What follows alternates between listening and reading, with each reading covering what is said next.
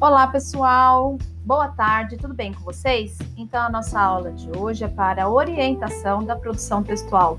Na última aula, nós fizemos, na última aula de produção textual, nós falamos sobre as crônicas narrativa. Hoje, nós vamos falar sobre as crônicas reflexivas. Então, como nós vimos no capítulo 1, os textos divulgados em jornais e revistas que apresentam uma linguagem simples e espontânea e abordam temas cotidianos.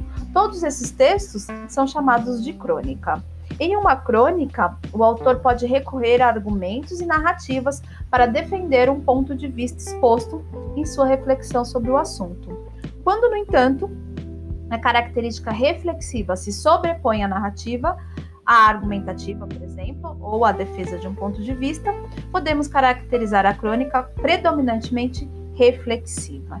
Então, nós temos duas opções aqui para vocês, duas propostas de redação. Primeira proposta: os brasileiros têm fama de serem apaixonados por futebol. Você concorda com essa ideia? Como é o comportamento dos torcedores desse esporte? Imagine uma situação comum ligada ao futebol. Um jogo que passou na TV ou uma pessoa que foi ao estádio, por exemplo. Escreva uma crônica que parta da situação que você imaginou e faça reflexões acerca das respostas às perguntas da página 195. Proposta 2. Como você vê o mundo? Que comportamentos e atitudes são características desta época? Imagine uma das situações abaixo e escreva uma crônica usando essa situação como mote. Então, vocês têm cinco imagens aí no livro de vocês, na página 197. Então, a primeira imagem, pensamento crítico ou massificação do pensamento? Segunda imagem, a dependência tecnológica. Terceira imagem: a praticidade da comida industrial versus a qualidade da alimentação. Quarta imagem: a pressão e a administração de tempo. E a última imagem: a superlotação do transporte público.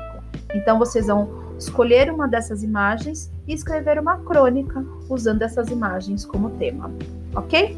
É isso. Então escolha ou a proposta 1 ou a proposta 2 escreva essa proposta no caderno de vocês, né? Escreva a crônica reflexiva. Caso vocês tenham dúvidas sobre crônica reflexiva, a gente tem um modelo na página 194 e 195 de uma crônica, ok?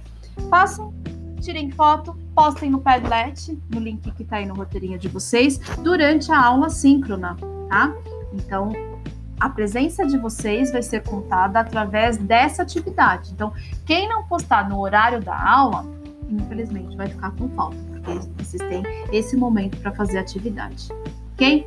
É isso. Beijos e até amanhã. Tchau, tchau.